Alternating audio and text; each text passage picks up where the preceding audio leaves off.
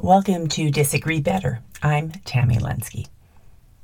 Deflecting blame, denying responsibility, and minimizing negative impact are defensive behaviors that make problem solving conversations so frustrating. To reduce defensiveness and increase their willingness to take responsibility, use this research supported approach when you confront.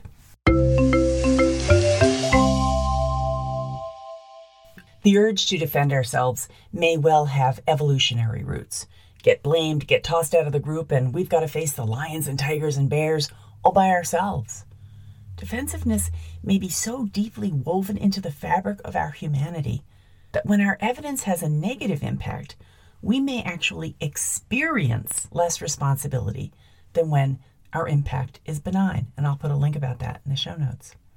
Factors like these are worth remembering when we confront someone about their words or actions because they help us choose the right path for our words and actions.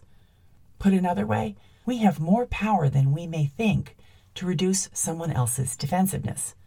But to do so, we must be able to embrace their humanity even while we disagree with what they did. That's our work when we want them to do their work. Researchers at Australia's Flinders University were interested in the factors that increase and decrease defensiveness and in finding ways to foster responsibility taking when someone's behavior has a negative impact.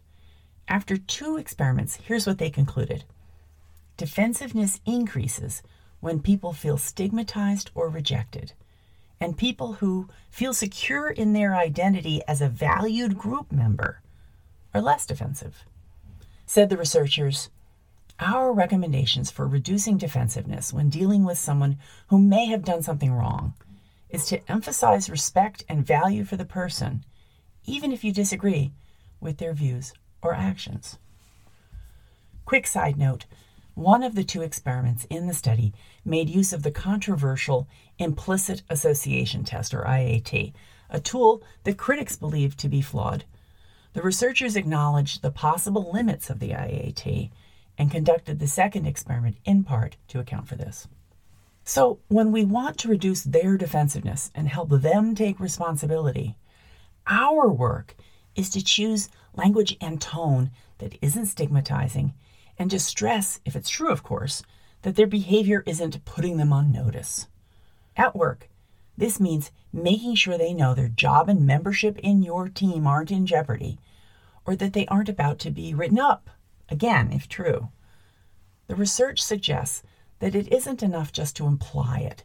You've got to say it to make sure they're not letting wounds from prior supervisors or other team members color what they're hearing from you.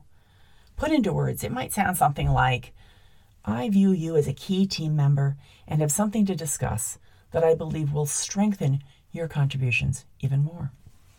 At home with your partner, this means making sure you're not threatening divorce or separation or implying them either when you confront a problem you have with them. It means reining in any tendency to disparage or condemn. It means making a point of highlighting your love and respect for them. Put into words, it might sound something like, I think we're a damn great team and hope we can sort something out that's been bothering me a bit.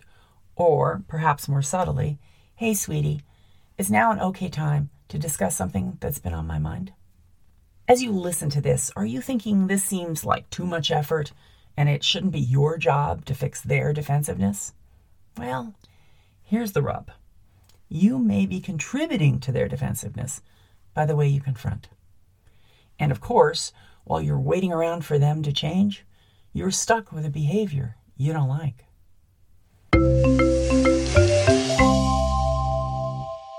In the show notes, I will put links to five more approaches for reducing defensiveness.